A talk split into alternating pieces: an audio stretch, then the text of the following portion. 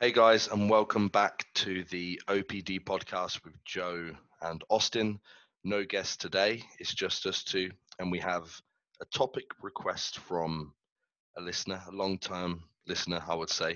Um, we're going to talk a little bit about rest days. Me and Austin just discussed this a little bit, and if I understand you correctly, Austin, maybe why and how we decide how many uh, rest days to include in a training microcycle and what we would recommend that our clients do on those rest days potentially. We could even dive into yeah. a bit of uh, nutrition, rest day nutrition, which is an interesting topic as well if we if we get time. Yeah, we could do. I mean, all of those things, um, and it I, it had gotten brought up from a post that I made about rest days, about just kind of a not necessarily in the bodybuilding crowd, but especially in a lot of the fitness space, people doing active rest days, like the term active rest days, which could mean that they're literally, you know, I see people like, oh, it's a rest day, but they're going on a five mile hike, you know?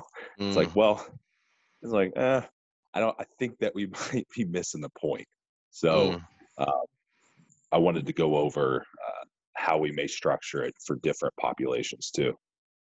Cool, man. So I guess the most obvious First question is how many rest days would we want to include in a client's microcycle? and for anybody listening, when I say microcycle, that essentially just means one training rotation.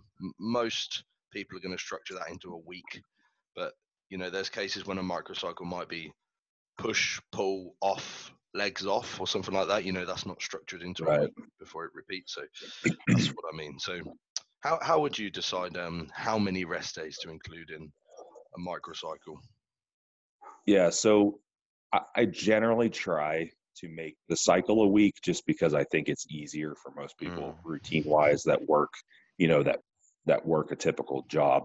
Um, there might be cases where I do like an eight or ten day rotation because I want them to hit, uh, you know, their their quads three times in ten days or something. You know what I mean? Something like mm-hmm. that. So I might I might structure it like that. But generally, I would say most people fall in typical two to three rest days per week cycle, which would make them train, you know, four to five times. But um, and it, that's really just going to depend on depend on how many days they're training, obviously. But I think the one um, the one thing that I do across the board with most people is I do like to break up the training within the cycle. So like if if for example they are training 4 days, I would rather them not train all 4 days in a row. You know, and then take 3 days off type of thing. Um just because performance inflammation um, cumulative fatigue i think just becomes a bit much for a lot of people especially as they get more advanced uh, i mean you know how it is like two days in a row it's pretty rough sometimes. You know, you're done. You're ready mm. for a mm. rest day. Yeah, well, if you're so, cramming all of your effective volumes into four days, that's going to be they're going to be some very difficult days. You know. Right. Right. So so you got to think if those and that would also say like well how demanding is the the training day right mm. because um, if we're spreading out, we know we don't have to necessarily go into volume, but if we're talking about volume, we know that as a driver, it it doesn't so much matter how we spread it out. The biggest thing is like, can we recover from it, right? Mm. So if we are taking if we are taking the same thing and pushing it into four days versus five, then obviously there's going to be more or it will be harder on those days. So you know it would make sense not to train them back to back you know and mm-hmm. so that's just that's just kind of a probably something that i like to do with most people is i do like to try to break it up and i generally would suggest if they can get away with it no more than two two maybe three days max back to back depending on how it's set up mm-hmm. okay so much like yourself most of my microcycles end up being one week for convenience. The only example I can think of that differs from that recently is Jasmine's off-season programming after she won that Pure Elite show. Feedback generally was legs um, needed, so I structured this like lower, upper, lower, off, and it was like one quad dominant and one hip dominant lower. Um, but anyway, yeah, most people are going to fit into a one week microcycle design. Now, when I write pieces of programming, I have this like stepwise structure. And before I come to the training rotation itself, the, the very first thing I do that's the the cornerstone of how the programming ends up looking is I decide what the volume landmarks for each body part are going to be in week one. And with most of my clients, these are long term clients, so I've got pretty good ideas of where their effective volumes lie, the span of what would be minimally effective and maximally recoverable or adaptive, etc. Um, depending on the goal of the training phase, I'll allocate a certain amount of volume uh, in this week one structure. And then the question becomes okay, what is the most efficient way to distribute this volume? You know, if somebody is doing 10 sets of chest per week, uh, it's not going to be hard to distribute that into two training sessions. You know, so if they were just hitting their chest twice a week with five sets, I'm sure most people listening can agree that five sets isn't going to implicate their ability to perform well in that given session twice in the week. Um, but if an individual is doing 30 sets of lateral delt work or something, 15 sets twice a week, you're going to see detrimental performance outcome as compared to if you spread that thinner over the week, right? So this is going to decide how many days per week uh, are we going to have to train to get the most efficiency out of our volume, and potentially if we're going to need to train more than once per day. You know, myself and many clients would train twice a day, given some high volume landmarks. And therefore, how many rest days can we fit in there you know, it could be anything from a client training three times a week, full body, to a client training six days per week, with three of them being twice per day. Um, so ultimately, to answer the question, how many rest days would I include? Uh, an absolute minimum of one. I think pretty much everyone is going to need a day off of resistance training per week as a as a matter of good practice. But um, apart from that, the answer would be just as many as you can fit with your most efficient spread of effective volume. Yeah, and another thing to consider there too would be um, in terms of how often they would rest in a cycle would be well how often do we have them do a an actual assigned deload right like when mm. you know if we're if we are in a, a more advanced person we have a pretty small gap between effective you know effective amount of volume and overreaching. There's not much gap between the two right? Like we kind of have to work in that high end of the zone most of the time to get any type of adaptation mm-hmm. right? So with those people also that's also going to mean that they probably will need additional um, if you want to call it deloading resting you know whatever um, lower fatigue type of training a little bit more often than somebody else that doesn't have to train in that upper threshold, right? Mm-hmm, mm-hmm. So yeah, with that, you know, with that considered, that might that might say like, well, this person trains a little bit more volume in their cycle, but they actually need to rest more often, type of thing. They need to deload more often than beginner person over here who could train with pretty minimal volume and get the result, and they're hardly ever going to need extra rest.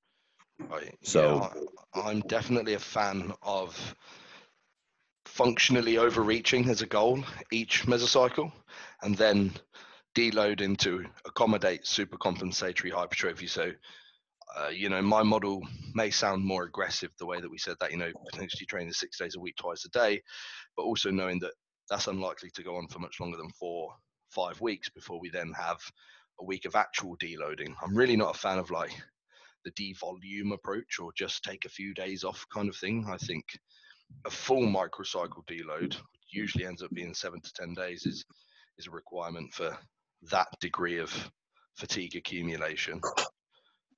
Yeah, and you would and again, like this is gonna depend on it's going to really just depend on how advanced the person is, right? Mm. Um, those deloads are going to be a, probably, like you said, a little bit more frequent in the more advanced person. And in fact, if you don't functionally overreach, you're probably not you're probably not creating enough adaptation to make much progress anyhow. Yeah, chronically under training, more than likely. You know, yeah. I think when somebody says, "I never need a deload," or, or what, what do you think? You know, it's usually you're you're probably chronically under voluming or proximity proximity to failuring. You know yourself. Right.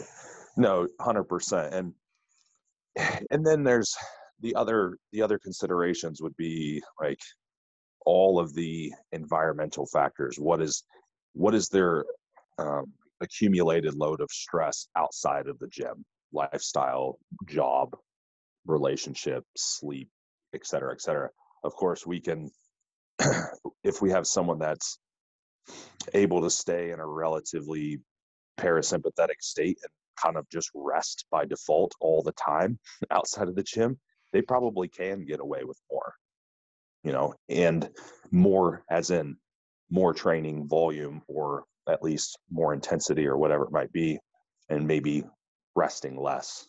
Mm. But if they're a construction worker, you know, working 12 hours a day or something like that, I mean, that's pretty physically demanding. And that's obviously going to cut into probably what their total um, ability is volume wise.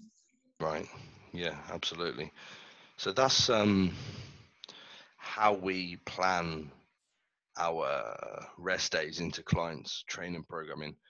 Um, what about the, the rest day itself in terms of activity? Let's say, since we're not resistance training, what what would you recommend a client do on their rest day? That's a good question. So um, that that was kind of what the post was about that I had made, and just that I see some trends where people are doing where they they use this term active rest, right? And that mm. could mean that could mean a wide variety of things. So originally, I feel that that term was probably geared towards somebody doing some type of like mobility work or something mm. on their active rest day, maybe some maybe some foam rolling or whatever, right? Mm. Um, walking, go going for a walk, I mean, whatever, anything like that. That's going to be pretty low, pretty low impact, minimally raising heart rate. It's not going to be sympathetically taxing, right? Um, but for whatever reason, that turned into you know, people ran with that, and that turned into things like, oh, I'm now hiking for five miles on my active rest day. Like, well, now we've just added quite a bit more. I mean, that's taxing. I know if I went and hiked five miles, it would certainly cut into my ability to train the rest of the week, mm. like how much I was able to do. Now, granted, I'm not acclimated to that type of thing because I don't do it, you know, but still, it's definitely going to make a difference. So, um, I would say in general, if someone's training at an upper end of what they're able to do, like we should be, and we're at, at that upper threshold of, um, you know, creating that adaptation, we don't really need to be doing much on our rest day. If if there's something specific, like if you guys listen to um, one of the last episodes we did about stretching and improving range of motion, some work like that perhaps would be fine, right? Um, oh, yeah. It's minimally taxing. It's it is taxing to some extent, but it's pretty minimal. If there's, if anything, I'm gonna. If you want to do something that's going to improve recovery, and because uh, some people complain, well, if I do nothing, I, I get kind of stiff and I, I I don't feel very mobile. I'm like, well, go get a massage on your rest day. There you go, right? Mm. like something like that. But I'm just not a huge fan of outside of maybe just meeting step requirements or whatever, you know, NEAT level requirements. Um, I'm just not a huge fan of people doing a bunch of extra stuff because I would much rather allocate that energy toward volume and training. Yeah, absolutely.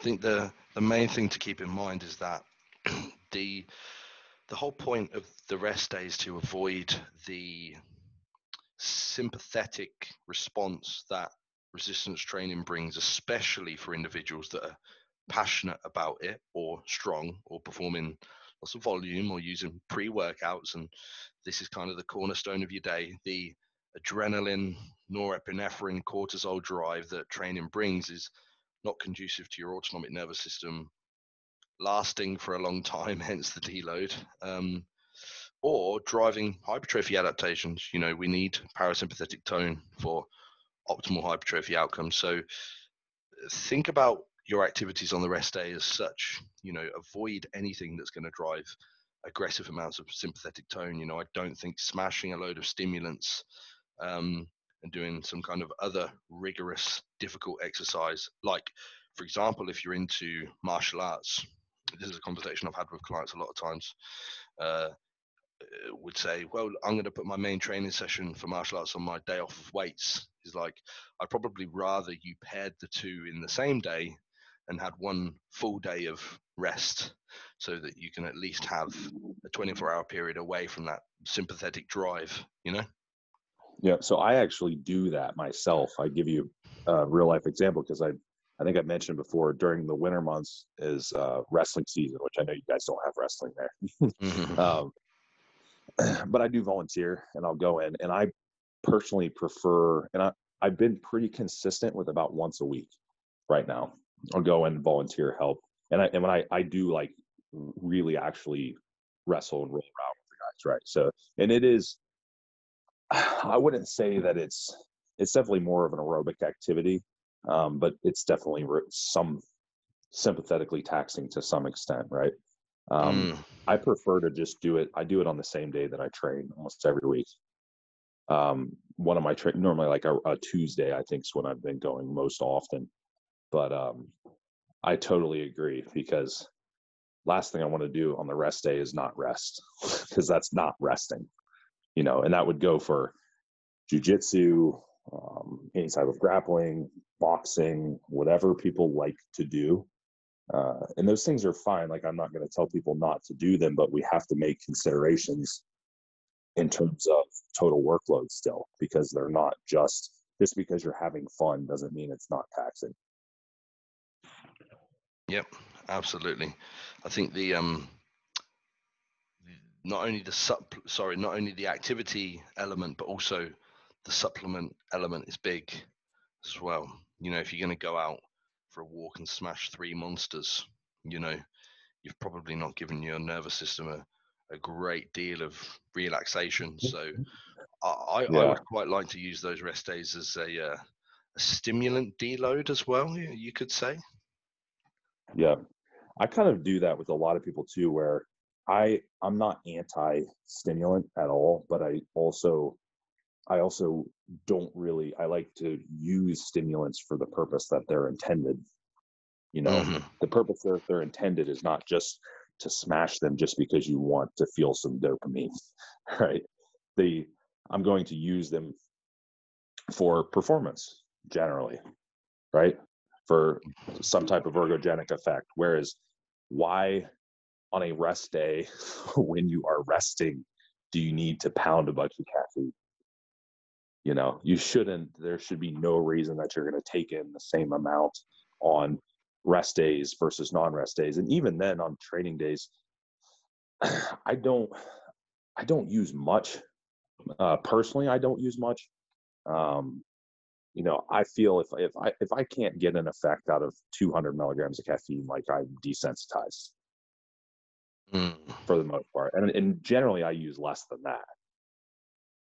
So and and that's also makes it much easier on a rest day. You don't feel like you need it. You know what I mean? So, yeah, I know. It's like, well, I I uh, have a nice Sunday off. I'm not training. I had four cups of coffee in the morning. I'm to sit out on my porch. Like, well, no. How about have four cups of decaf and then sit on your porch? Yeah, and and this is so, and I've seen this happen so easily to people that are in prep. Let's say you wake up and you do your morning cardio and you're doing that anyway. It's very easy to get into the habit of taking a little pre-workout before that. And then it's very easy to get into the habit of having a few milligrams of nicotine as you go through the day, you get a little bit hungry. very easy to have that nice big black coffee while you're out again because you're hungry. In a deficit, it's so easy to be running that adrenaline high all the time. Yeah, yeah, and it's it prep. You know, we talked about this too. Prep is prep is really just fatigue management. At the end of the day, like we're training to, for the most part, we're training to maintain tissue intelligently. You know, we're not trying to get hurt, obviously, mm. but um, prep is just so much fatigue management. If there's, if you can eliminate that two or three hundred milligrams of caffeine once a week for 16 weeks, that's a lot of, you know, that, that's going to make a difference at yeah. the end of the day. So the the fatigue element is huge. You know, not to get too far off topic, but I was on a podcast the other day and I can't remember how we got to it, but I think the one thing that I learned this year most about after having a year where I genuinely believe that all of my athletes came in at their best, I think fatigue management was the number one thing, you know, in terms of androgen load, expenditure, size of the deficit, amount of times that we diet break along the way, etc., that really changed the outcome. And these really acute things like avoiding stimulants on rest days, or actually just relaxing on your rest day, or implementing more rest days, can make a huge difference when you see the totality of that over a whole prep. Right. So that's that maybe be uh, maybe a good little subtopic is um, rest days during deficit phases, whether it be uh, re, you know whether it be like a, a cleanup phase or a prep, and how that might be viewed a little bit differently because it is, and at least in my opinion, I mean I'm I'm less I'm obviously still concerned with maintaining a sufficient amount of volume to maintain tissue like we're you know muscle loss right? But at the same time i'm also going to be a lot more inclined to call that extra rest day when i get that update that looks pretty beat up you know what i mean? Because i know that that's going to benefit the person so i'm a little little more inclined to do those things during prep that maybe those rest days aren't necessarily on the script. You know what I mean?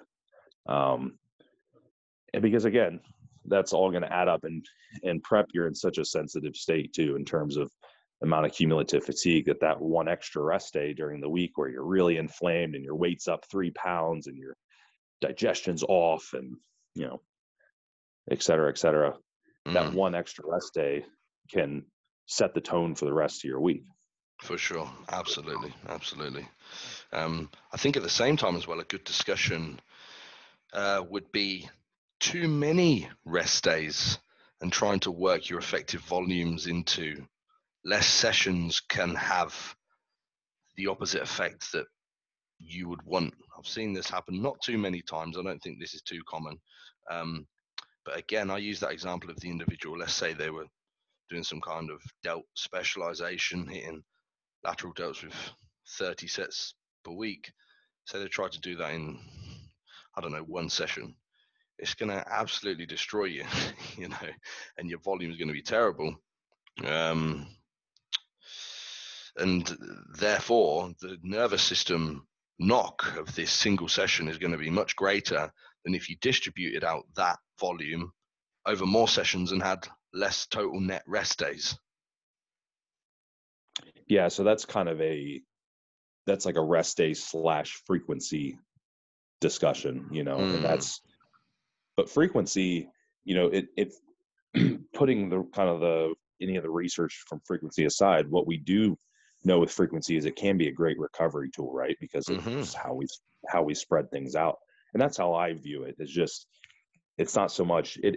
We're looking at a total and we're spreading it out in a way that makes the most sense. Um, something with lower volume that we're like because we talked about specialization phases or or prioritiz- prioritization phases previously. And yeah i mean if we're doing maintenance volume on your pecs and they're only getting hit six six sets a week or whatever it is that's fine. Just throw it in one day. It's not a big deal. We don't really need to spread that out.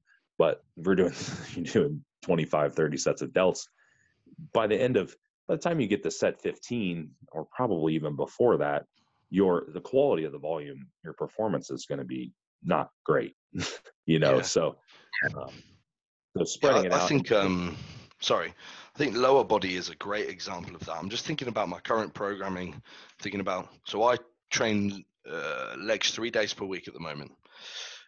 And I'm imagining how the session would have to look if I made that two days per week for one extra rest day. It, it eh, that I would I'd be destroyed. You know, those two leg days would leave me for dead for more than one day. You know, I'd need more than one more rest day to get over those sessions. So that's the right the, the sort of median point where the amount of total net stimulus and the amount of total net rest needs to be met adequately from both sides and it's never more is better on either side right and then then you're adding in other additional concerns like injury risk mm. um, and stuff into there where you're doing too much at once type of thing so yeah definitely that's a that's a good point so frequency frequency ties into rest days really well. Total volume ties into rest days really well. Um, I would say the other thing, like another consideration, would just be schedule. I, um, I think that's somewhat of a consideration for most people that work a schedule. You know, so I will, I do generally allow um, a little bit of input or flexibility there. Like, hey, I work, you know, like let's say they are a healthcare worker and they work three 12 hour shifts per week or something well we might try to we might try to plan their rest days or training days in a way that makes sense mm. around you know around those days or whatever their shifts might be right so if you're or if you are self-employed and you just work all the time then you just have to figure it out yeah. But uh but but yeah, so that schedule would definitely be a consideration. And sometimes I'll even make it to where people have uh, irregular schedules, like they do potentially change week to week. So I'll say, okay, well, we have these two rest days or, or whatever it is throughout the week. Um, insert them wherever works best for you in that week. Just try not to change, you know, train all five days back to back type of thing, right? Yeah. So yeah, yeah. So that's some flex. It's fine to have some flexibility like that for practicality purposes. I think. I think the one thing that we haven't spoke about yet, and probably the last thing, would be nutrition on rest days. Is there anything that you would prefer to see happen? You know, I've done it every way that you can imagine, where you lower caloric intake or carbohydrate or whatever it might be on rest days. You keep it the same, you whatever, right? I'm going to say that the difference is probably not big. Yeah, I agree. Regardless. Um, I'm going to say that the, and, and really it's for a couple of reasons. One, one is that training calorically, it doesn't burn a ton of calories. Weight training doesn't. I mean, it burns mm-hmm. some, right? It doesn't burn a ton. It's not well, like the majority is going to come from post-exercise oxygen consumption, right. which is going to be happening through right. your rest day anyway. Right. Yeah, I mean, a lot of it's going to be that EPOC effect, and it's going to happen after that session, the rest of the day, and then the following day or whatever. Right. So, and plus, training being so sympathetic, it, it can impact appetite, right? Because you know digestion and appetite is a parasympathetic response so uh, you know, that might be a consideration. So yeah, I might, I might have somebody eat a little bit more on a rest day, but it might be something really simple, like we're going to use an intra workout, mm-hmm. and that's it.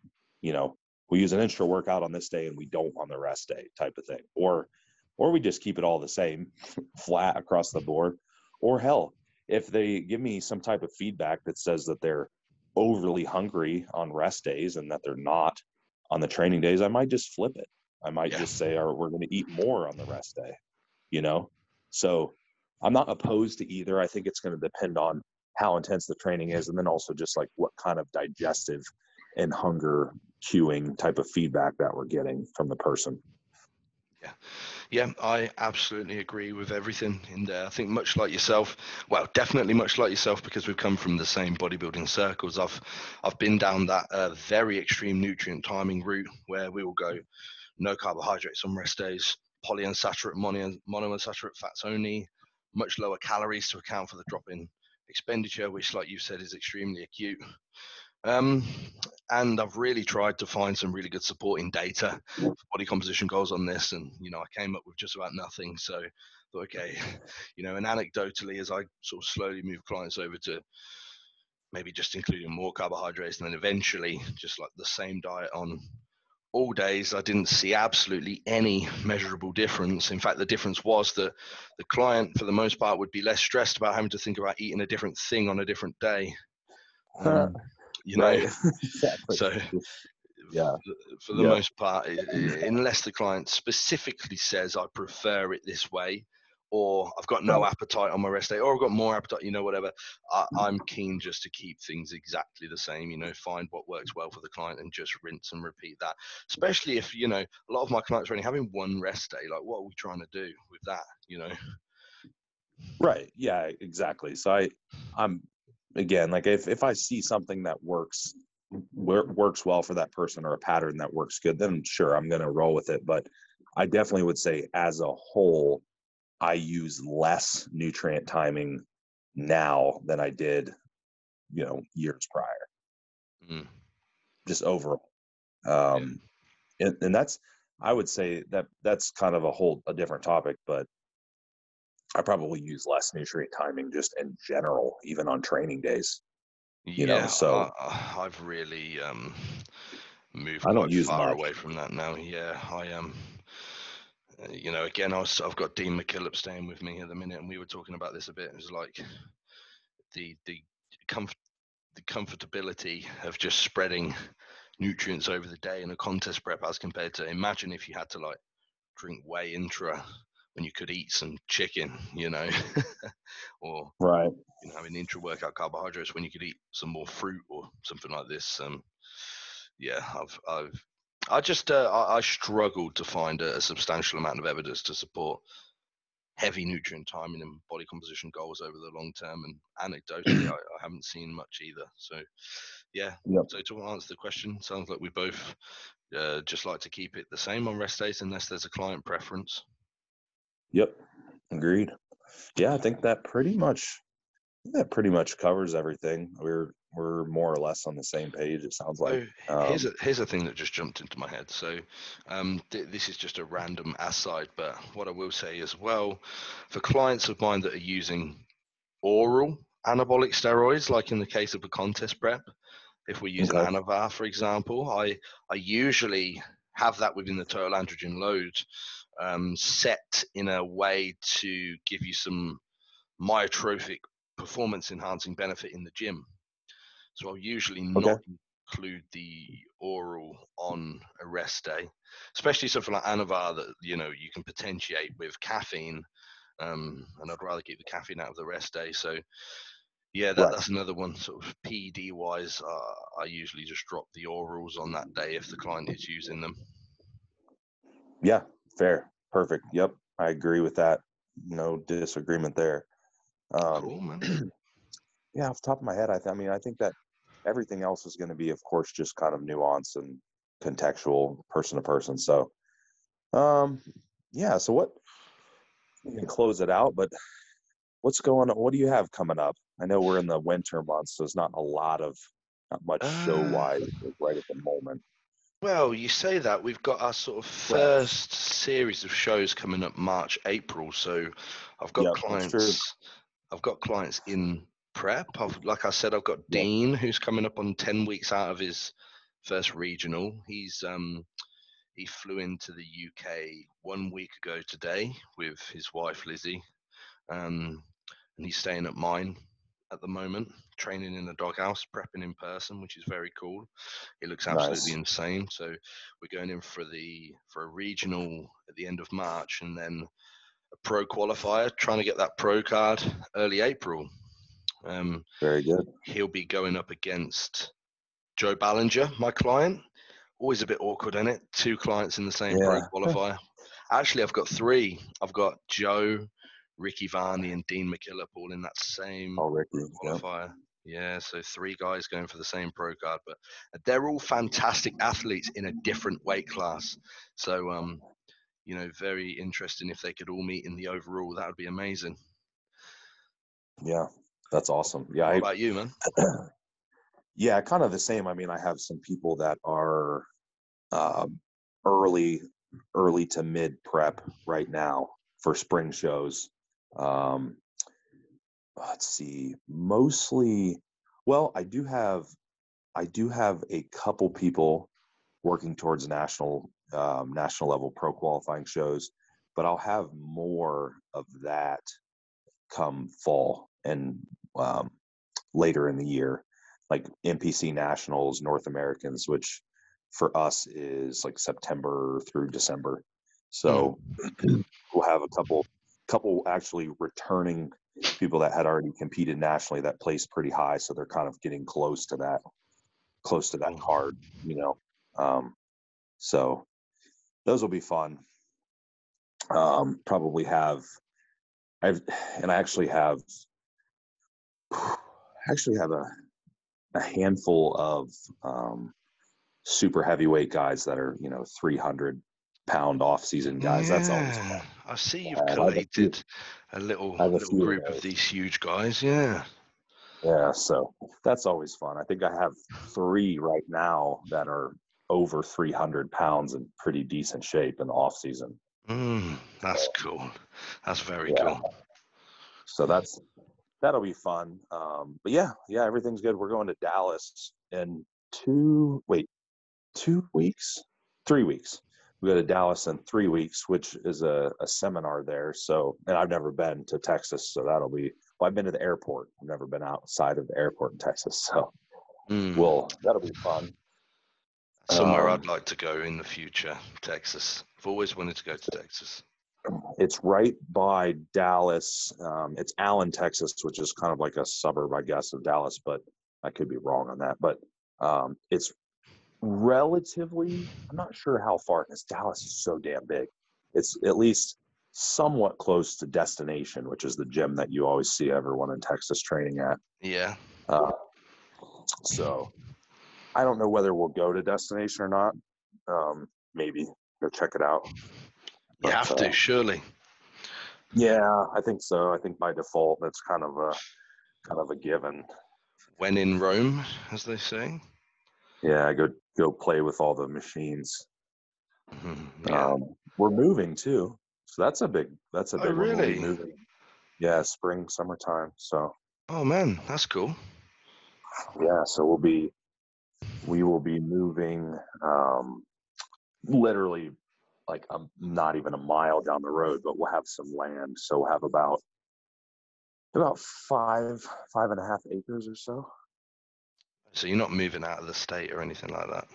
No, no, we're uh, we're we're literally moving right down the road. It, it'll be it'll just be more land. I'll still have a I'll still have a barn. My barn will have electric in it now, which will be nice.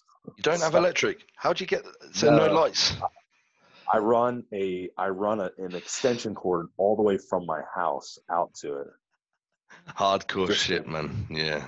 Yeah, that's what I've always done. That runs my measly little lights that I have in there. Um, so I'm gonna be spoiled now because I'm gonna have electric in the barn. Oh, you got to move all the kit now. That's a ball ache. Yeah, I'm paying somebody to do it. I'm not Oh, yeah. it.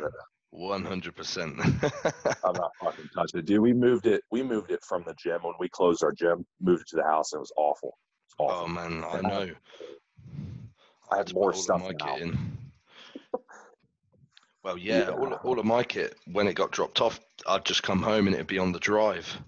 I'm like, oh no, I had to get it down to Yeah. the gym. It was, you know, having to break it all apart and then put it back together again and whatnot. It was Yeah.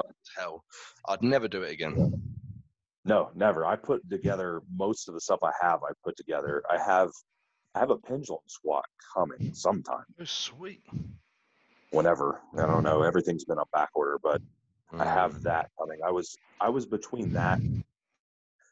I was between that and a hack squat, but I like the pendulum much better, to be honest, because it has a couple multi-level foot plates where I can do more bias towards um, like hip bias and quad Mm. bias stuff.